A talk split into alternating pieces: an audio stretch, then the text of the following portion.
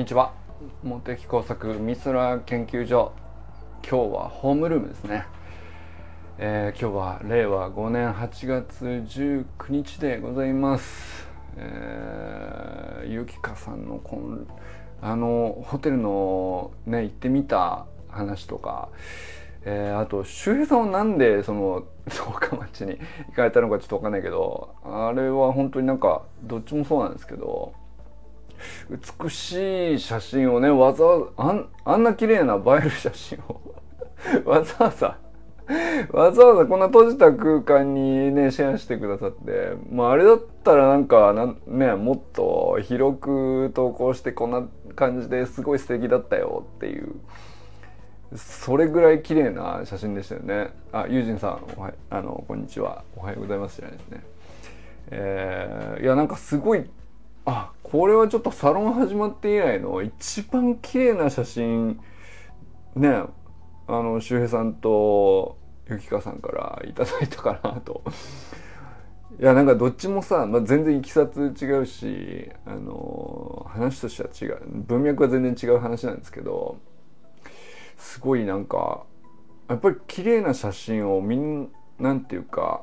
あのシェアして「いいね」って言える中でいられるっていうのがねなんか一つこうなんかこううん関係性としてですねなんていうかそれをこう素通りしない関係性っていうかさあこれは結構大事かもしれないなと思いましたね。うん、なんかあのどっちから喋っていいのかいやまあ挨拶するか 阿部由紀香さんこんにちは。えー、小山愛さんこんにちは、えー、佐藤直君こんにちは、えー、もう合宿から戻ってきてるんですかね、えー、山田友人さんこんにちは。ゴルフ絶好調ですね。素晴らしいですね。いやーなんかすごいな。なんかやっぱりなんていうの？まあゴルフってどういう要素がね求められるのかメンタルもあるでしょうし筋力的にはどういうところが大事なのかとかちょっと正直詳しくは分かんないですけど。いやね僕より年上の人がまだまだ成長できるっていうことを実感してるってこと自体がねうんまあこれはその砂塚さんとかあのゆかさんゆかさんとかさ見てても思うんですけどこれは何ていうかこれ以上の希望ってないよなと。その年上たるものが示すものっつったらあのいやお言葉いただける時とかねご助言いただける時とかまあそれはそれぞれね何ていうか先輩諸先輩方からいろいろなねこうアドバイスいただいてきて、えー、それはそれでいろいろありがたかったこともたくさんあるんだけどいや何よりもなんどういう時に一番ありが先輩ありがたいなって思うかっていうとその先輩がですねまあこれユージンさんもねその、えー、僕より年上多分今あれ？僕より上はユージンさん砂塚さんえー、ゆかさんだけかな？他にいたっけ？えー、清水さんは同い年ぐらいだと思うんだけど。まあまあでもその僕より上の人がさまあ何でもいいんですよ。その競技だろうと何ていうかまあちょっとしたうん手先であってもいいし、まあ、仕事上の何かかもしれないし何でもいいんですけどこれ自分で我ながら成長したなみたいなことを実感してる様っていうかさそれが一番なんかやっぱありがたいよね。なんていうかまあ単純に言ったら勇気が湧くっていうのもそうなんだけどうーんなんていうかなこう諦めてるわけじゃないんだけどさいけんだなっていう思わせてもらえるっていうのはこれなかなかね その難しいことだと思うんだよねやっぱりね。うんでもやっぱりそういう先輩と何人とつながってるかなっていうのは結構大事なことだなとやっぱり毎回思うよね。その自分がゴルフやってないのにそう思うんだから。そのまだその自分が上手くなってる感覚とか得られるんだなとかっていうのはいやなんかゴルフやってないのにすごくうんこんだけ思うってことだねまあそれこそゴルフやってたらもっと思うんでしょうね。うんそれも含めてですけどなんか嬉しいよね。まあ友人さんからしたら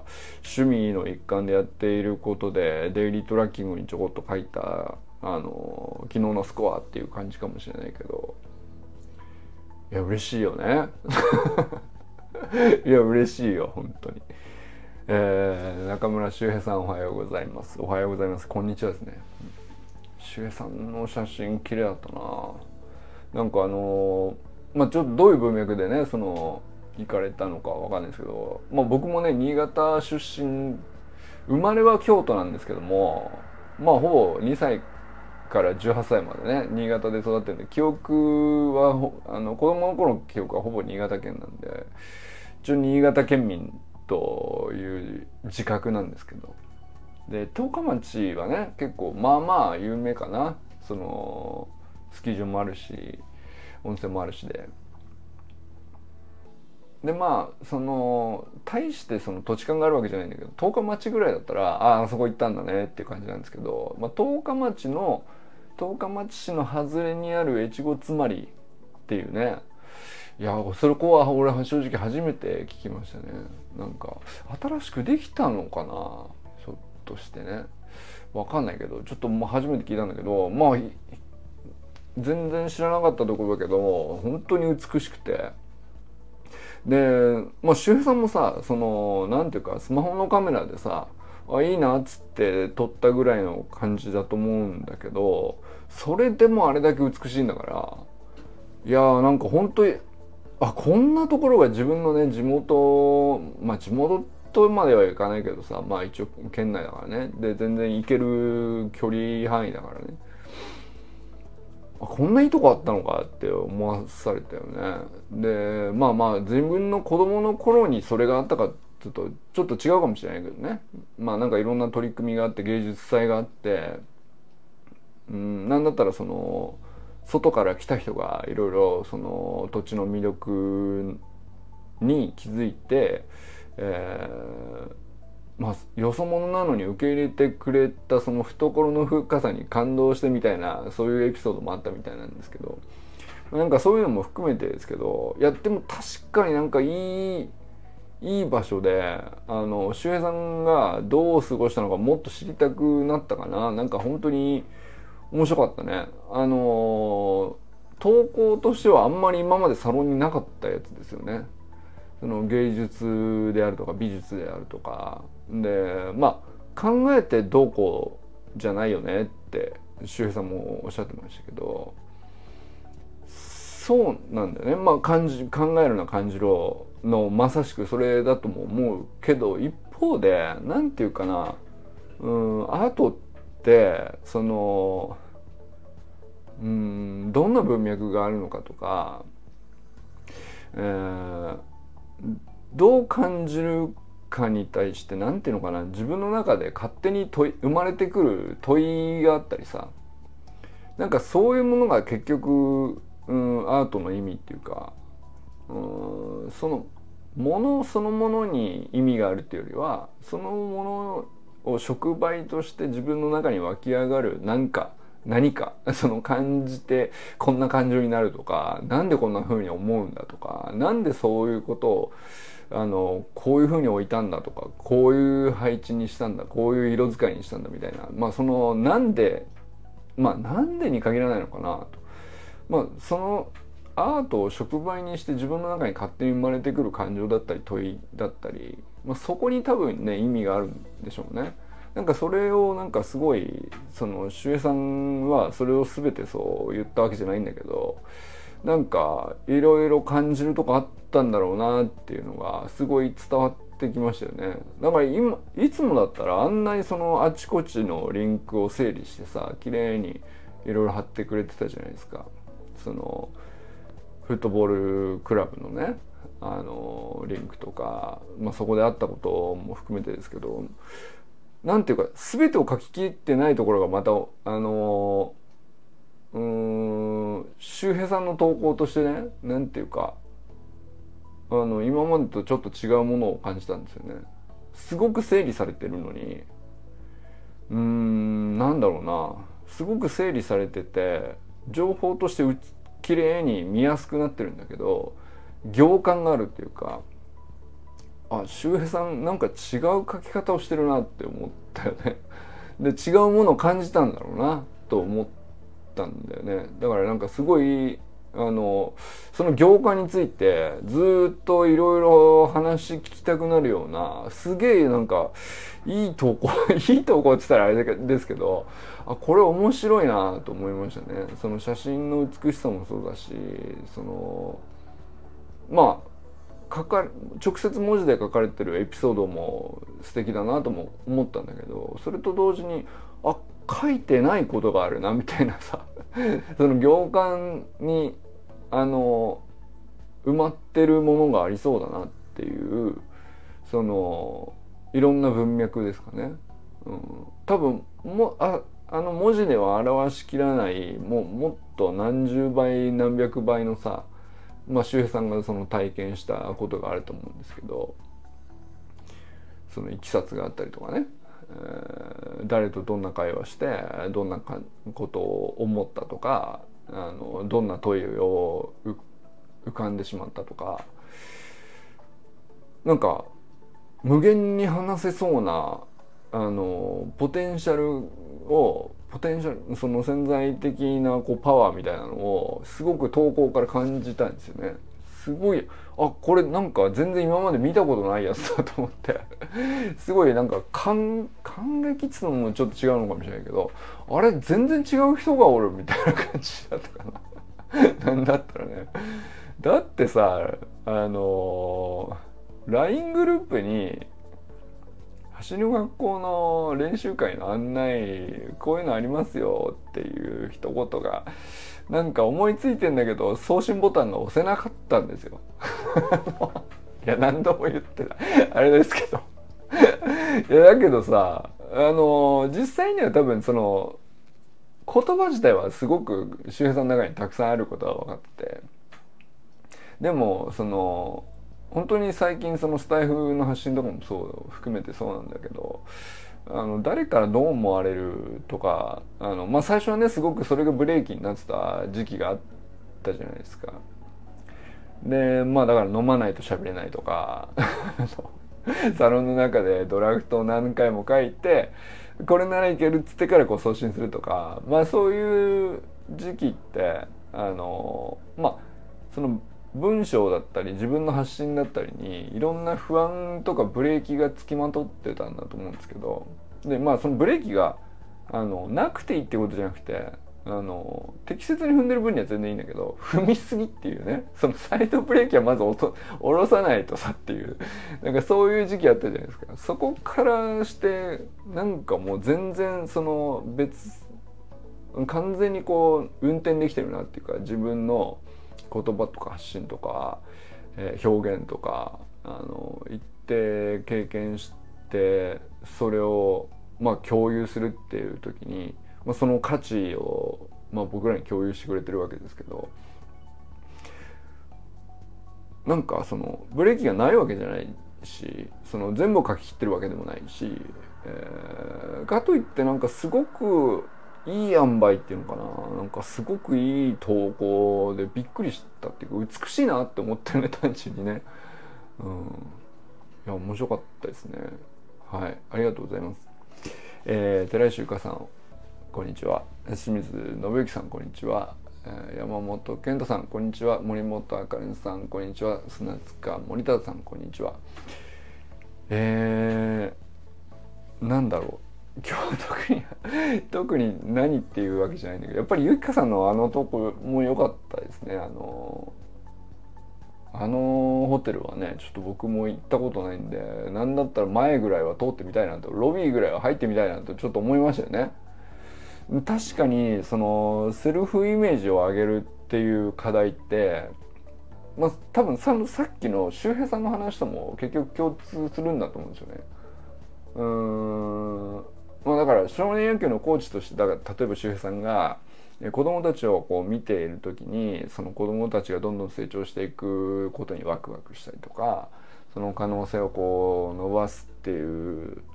こと自体にすごく何て言うか自分自身が喜びを感じたりとかやりがいを感じたりとか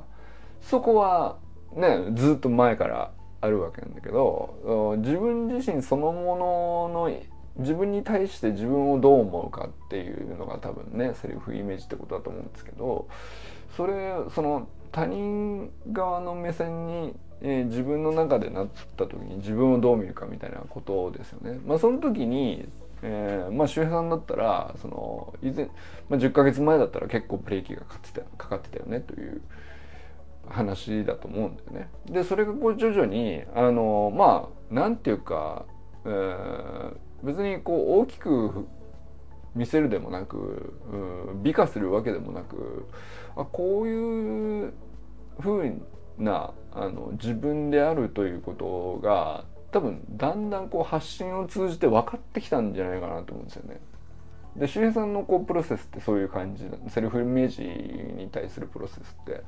そういう感じだなと思ったんですけど一方でだからなんかゆきかさんはまあもともとなんていうかすごい発信もなんていうか文字にしてもいろんなあらゆる表現においてなんていうかすごいなんていうか構造化もロジックもすごい能力があると思うんだけど一方でそんなあゆきかさんもそんなそのセルフイメージに対してそういう課題というかあのそういう意識あったんだなっていうのをちょっと初めて思ったりしたんですけど なるほどねと。でまあまあだからゆきかさん自身がそのご自身の、まあ、メンターのような方にコーチングを受けた時にまあそのそのコーチングの中身自体が具体的にどうだったかはちょっと分かんないけどまあ、それで出てきた課題の一つとしてセルフイメージもう少しこう上げれる何かしらアクションないのかとまあそういうことですよね。うん、でまあ例えばうんとまあああいうねそのラグジュアリーなホテルににの空間に行ってみて、えー、まあなんかいろいろね案内してもらったその写真とかもさすげえ良かったんですけどなんかそのなんていうのかな。承認欲求でさああいう写真よく見るんですよ。なんだったら。こんな素敵なところに泊まったわよっていうなん泊まったんだぜとか。いやーいい景色だっていうね。なんかそういうのはインスタでよく見る。よく見るっていうかまああんまり見見ないんだけど。よくあるなとは思うんだよね。清水さんこんにちは。よくあるなと思うんだけどじゃなくてセルフイメージを自分の課題としてこう感じたのでいつもだったら行かない場所で、完全にその自分の今までのこう生活圏とか今までの価値観ではあの過ごさないであろう空間に行ってみた時に何を感じるかっていうまあそのステージを上げるためには全然こう自分よりもこう今の現状の自分よりもはるかに高いステージの人たちがおそらく行っているであろう空間に身を置いてみるみたいな多分そういう趣旨なのかなと思ったんですけど、まあ、そこで何を感じるかっていうのはなんかあの言語化は確かに難しそうだなとは思ったけど行ったんだっていう事実とか写真撮ってきてあこれは確かに全く今までと別なことを感じるだろうなっていうのはそれはすごく伝わるじゃないですかああいう写真見るとね。僕も行ったことないしね。その47年生きてきて倍ぐらい生きているけれども結局僕だってそんな見たことないからねあんな空間ねあのまあなんだろうなまあビジネスホテルよりは若干ランク高いと思う。まあ海外とか行くとね。あのたまたまそのなんか為替レートの関係でとかさ出張料費の範囲内だったらあのたまたまこうランクが高いホテルだったりとかしてまああれに近いかなと思わせるようなところにね当たったっていう場所ことはあるっちゃあるかもしれないけど、まあ、全然話が違うんだよね。なんていうかね。うーん。まあ自分の意思で、うんまあ、仕事とかじゃなくてさセルフイメージが課題だからそれを意識した上でここにちょっと空間この空間に行ってみるかみたいな話ってあのいや本当に何ていうか話としてはポピュラーなことなのかもしれないですね。結構コーチングではよく聞く話だなとは思います。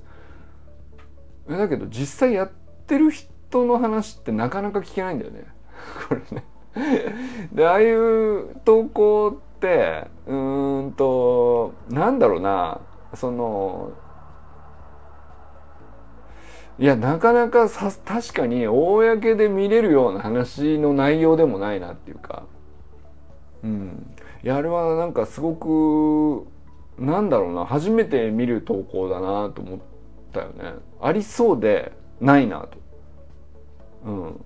そんな文脈でいかないじゃんだってさ。あのたまたま運よく何かしらのこう縁あってとかあのこんなとこ来れてやったとか、まあ、そういうのはあるかもしれないけどさ。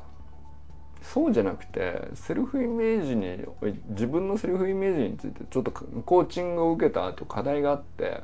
でそれのこう一環としてちょっと行ってきてみなっていうまあそのありそうなそこまではありそうな話なんだけどでも実際行ってきた人もいると思うあの知り合いにもいいそうなんだけど行ってきた結果こういう感じでしたこういうふうに思いました。あの今こういう感情ですみたいなことをこれなかなかその聞いたことないんだよな。うん共有できしてもらえたことはないかなと思ったよね。似たような写真を見ている気もするけど全く異質なものをね投稿として見てる気がしてあれは貴重な投稿だなと思ったよね。あれもだからなんかそのさっきの周平さんの投稿と一緒なんだけど行間にある言語化されてない文字になってない部分っていうのをずっと話聞いてられそうだなっていう。うん。なんていうかめっちゃ話したくなってる俺は。その今ね。ゆきかさんと。あとだから周平さんとね。そのめちゃどういう話なのかっていうのをそもそもからすごくなぜかほじくり返したくなってるっていうね。これ不思議だよね。でもそういう投稿がいい。なんか俺はその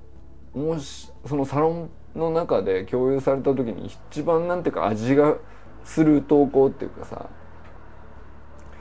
あのうんいやこれいいコンテンツだなと思ったよね。うん、なんかねその先週まあ高野山に行ってきたよっていうさあの旅動画みたいの 僕はねブツブツ喋りながらその高野山を歩き回ってるっていう動画を作ってさでそれがねなんかあの大変好評なんですよ。であれもさ僕なんていうかそのあんまり映えるような映像を作ったわけじゃないんだけどなんていうかなそのあれもなんかこう一種の自分の中でのこうセルフイメージがこう上がる体験だったのかもしれないなとちょっと思ったりしてて。っていうのはなんていうか今までお寺とか名所とか観光地を見に行くとかっていうのはうん見たことないしなんか面白そうだからとりあえず行くみたいな文脈でしかないわけよ。その浅い文脈で言ってるわけ僕はね。でもその健太さんにいろいろその弘法大師のさ空海のうんまあ伝説みたいな話とかその善通寺ね、香川県の善通寺とそんなつながりあったのみたいな話ってさまあ健太さんから聞かなかったら全然知らないような文脈いっぱいあったじゃないですか。でそれ結構そのもう10ヶ月ぐらい前になるけどやっぱり俺の中で結構でかい話で、うん、単なるその歴史上の何て言うのかな名所っていう話じゃなくてあの極めてこう自分とのつながりにリアリティを感じるっていうかそういうなんていうかこんな知性が俺のに今でもこう湧いてくるんだみたいななんかさ知性が湧いてくるって自分で言うのもあれですけど なんかね喋っててすごくねあのあなんか自分の知性がこう広がってるなって思ったんだよねあれね。でそのそれって何て言うのかな今までこう自分で別にそのセルフイメージが高いとか低いとかっていうのじゃなくてその空間に身を置いてその空間にまつわるいろんな文脈を理解したりとか、えー、その空間を作り上げた人があのどういう人だったかとかっていうのがこうまあいろんなねストーリーがあるじゃないですか。でそれをその場に行って話しながらとか自分の中で思い出しながらとか、えー、まあサロンメンバーに向けてたつもりだけどもまあそのユジンさんとか清水さんとかにね聞いてもらえるような話だなと思いながらこう独り言を喋ってるわけよね現場ではね。それをやってる時になんかこうセルフ自分で自分を見るイメージっていうのがこう全然違う次元に行ってる感覚があったんですよね。でこれって多分ゆきかさんがコンラッド東京のラグジュアリーホテルの空間に行ってあの今まで考えたことないこと考えて、えー、今まで思いついたことない問いが湧いてきてとかっていう話と多分ね話がなんかこう共通してるような感じがしたんだよね。でそれって例えば周平さんの、えー、芸術芸術村みたいなさその越後妻有のね、えー、まあすごく素敵な日本の田舎ですよね。でそれを芸術にしてしまおうという試みの写真だと思うんだけどで芸術っていうのはなんかその美しいでしょ綺麗でしょとかっていうのってそこそれそのものに価値があるっていうよりはさなんかなんだこの造形はっっていうものを作っアーティストは作ってさでそれを見た時にこう見た人の数だけさまざまなこう問いがその人の中に生まれてで問いに対して勝手にその人たちがいろんな解釈を作ったりあのこうじゃないかああじゃないかとかあのこんな感情になっちゃうのはどうしてなんだみたいな、まあ、その堂々巡りをこう巻き起こす食材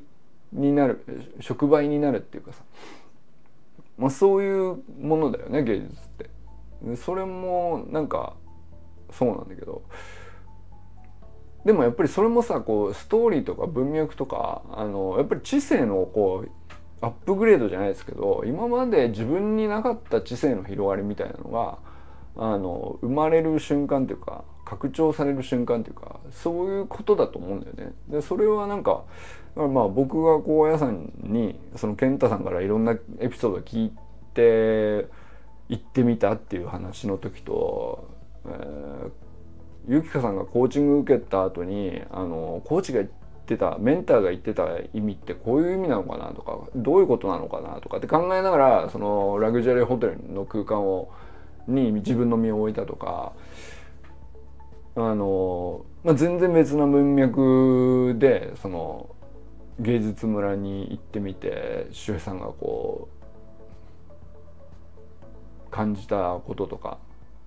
なんかねすごく同じようなこうセルフイメージの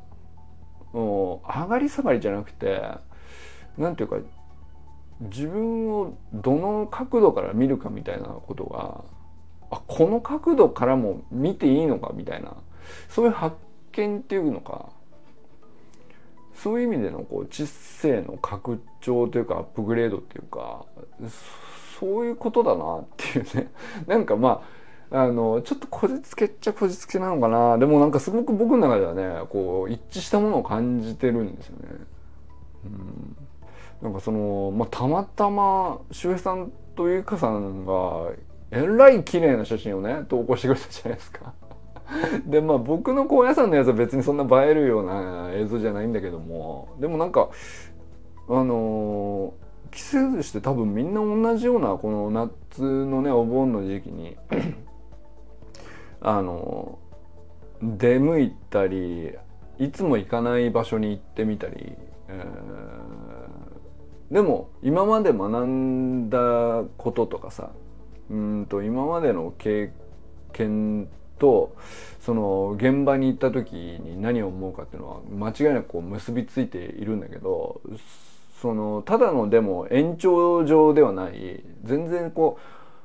あここにもこんな空間があって俺の頭の中ってこんなに広がったんだみたいなさ そういう感じなんだよね。その知性が拡張されるっていう。でそれは多分セルフイメージっていう言い方も多分そういうことなんじゃないかな。その別な言い方でカタカナにすると多分そういうことなんだろうなっていう。なんかそんな感じしたよね。うん。なんかそのセルフイメージってのもなんか抽象的なね言葉なんであのただの自己肯定感こう俺ってすげえ感を上げればいいのかって言ったら多分そういう文脈じゃないんだよねっていう。単にそういうことじゃなくってみたいなそのでもうまく言えないよね。うまく言えてないんだけど多分共通したものを体験としてこう感じてんじゃねえかなっていうこう僕はその周平さんの投稿とかゆきかさんの投稿を見つつこうなんかね僕は勝手にそういう風に感じたりしててすごい面白いなと思ったりしましたね。うん、何の話なのかはちょっと今日はますますよくわかんないですけども まあでも言ったらでもセルフイメージって何だっていうことなのかな。あのー、芸術だからそのラグジュアリーホテルみたいなのも一種のこれは芸術だと思うんだよね。うん。なんかさなんかすごそうなんだよ。だけど機能としてあこういう意味で便利だねとかそういう感じじゃないじゃん。いやなんかなんかすげえ。ってなるっていうさ。でそれはね俺高野山でもそれはそう思ったわけ。なんかあのギラッギラしてるものがあるわけじゃないわけ。その装飾美がすげえとか全然ないわけ。であと何て言うのかな。機能的に優れてるものがあるのかって言ったら別にそういう感じでもないのよ。ただあのよくよく誰かしらがものすごい知恵を結集して考え抜かれたなんかすごい空間なんですよ。よくできた空間だっていうことはわかるわけ。それはねなんかそのでこれ何だろうって思う思う感じっていうかさどういう意味なんだろうなって。でその作り手すらもそのなんかものすごいこだわって作ったんだろうけどもあの来た人が見た人が感じ取って問いが湧いてどう解釈するかはこうなんていうか縛ってないっていうかさ正解これですよっていう感じがないのよ。なんていうかねそのラグジュアリーという言ってもいいし芸術と言ってもいいしそのまあ宗教的に言ってもいいのかもしれないですけどものすごくなんていうかなうん解釈の自由度がこうその空間にいる人に委ねられてる感じっていうかあこういう感じすげえなんていうかあの目指したくなるところだなって思ったよね。でまあそれこそねそのサロンの中もさみんなこうどんな投稿してもいいし何の縛りもないしえー、もうめちゃくちゃこうくだらないことであっても面白がれるし、えー、めちゃくちゃ学びになって役に立つんでみんなで見ようぜっていう話でもいいっていう風にしてるっていうのがさ僕の中ではあるんだけどそれにこうつながるものをこう勝手に探して見つけちゃうような自分の頭の思考性があるあるんでしょうね僕今の僕にはね。多分それがねなんかすごくつながって感じたっていうかうんあ芸術ってそういうことだよねと。そのうん問いがあったら正解があるっていう世界観じゃなくて問いはあなたが勝手に立ててくださいと。でその解釈も自由ですと。どう解釈しようとそれは全て正解です、まあ、正解という言い方すらも必要なくてあのどう解釈してもいいしそれが変わってもいいし時が経ったら変わるかもしれないあの2回目3回目来たら全然違う見方になるかもしれないとかっていうことに対するこう自由度がこう無限に開かれてる感じっていうのは多分芸術って多分そういうもんだと思うんですよね。でこれなんかそのうんラグジュアリーなホテルとかもまあ一種の俺芸術だなってゆかさんの投稿を読みながら写真も見ながらでゆかさんのこうなんていうか表情も全然違ってたしね。うん。それも見つつなんかこれすげえ同じもの見てるような気がするっていうね。であれこれどっかで見たなと思ったらその先週行った高野山の俺じゃねえかみたいな感じに俺の中で勝手に繋がっちゃってんだよね。なんかそういう感じですねすごいなんかだから面白い状態に今なってますねあの何と言語化していいかよくわかんないけど面白くないっていう まあこの辺にしとくかちょっとわけわかんなくなってあの収集ついてない感じは自覚してるんですけどもこの辺にしときます。はい、えー、ということで、ちょっと清水さん来てくれてありがとうございます。友人さんもねありがとうございました。えー、ということでね、まあ、この後半日残り半日ね僕はこう夜はねまた草野球の試合がありまして午前中ね草野球の、えー、グラウンドの草刈りに行ってたんですけどあの、まあ、夜あの練習試合あるのかな？あのでまあこの後ね半日皆さんどなたと笑いますでしょうか？今日もね、えー、残り半日とまあ良き週末をお過ごしください。えー、まあ明日もね、うん、なんかやれるとは思うんだけどうんと、えー、夜会にしようかなと思っておりますがわかんないです。あの気が向いたら朝礼、えー、久しぶりに夜会かもしれないぐらいな感じでね。えー、良き週末をお過ごしください。それでは、清水さんありがとうございます。友人さんもありがとうございます。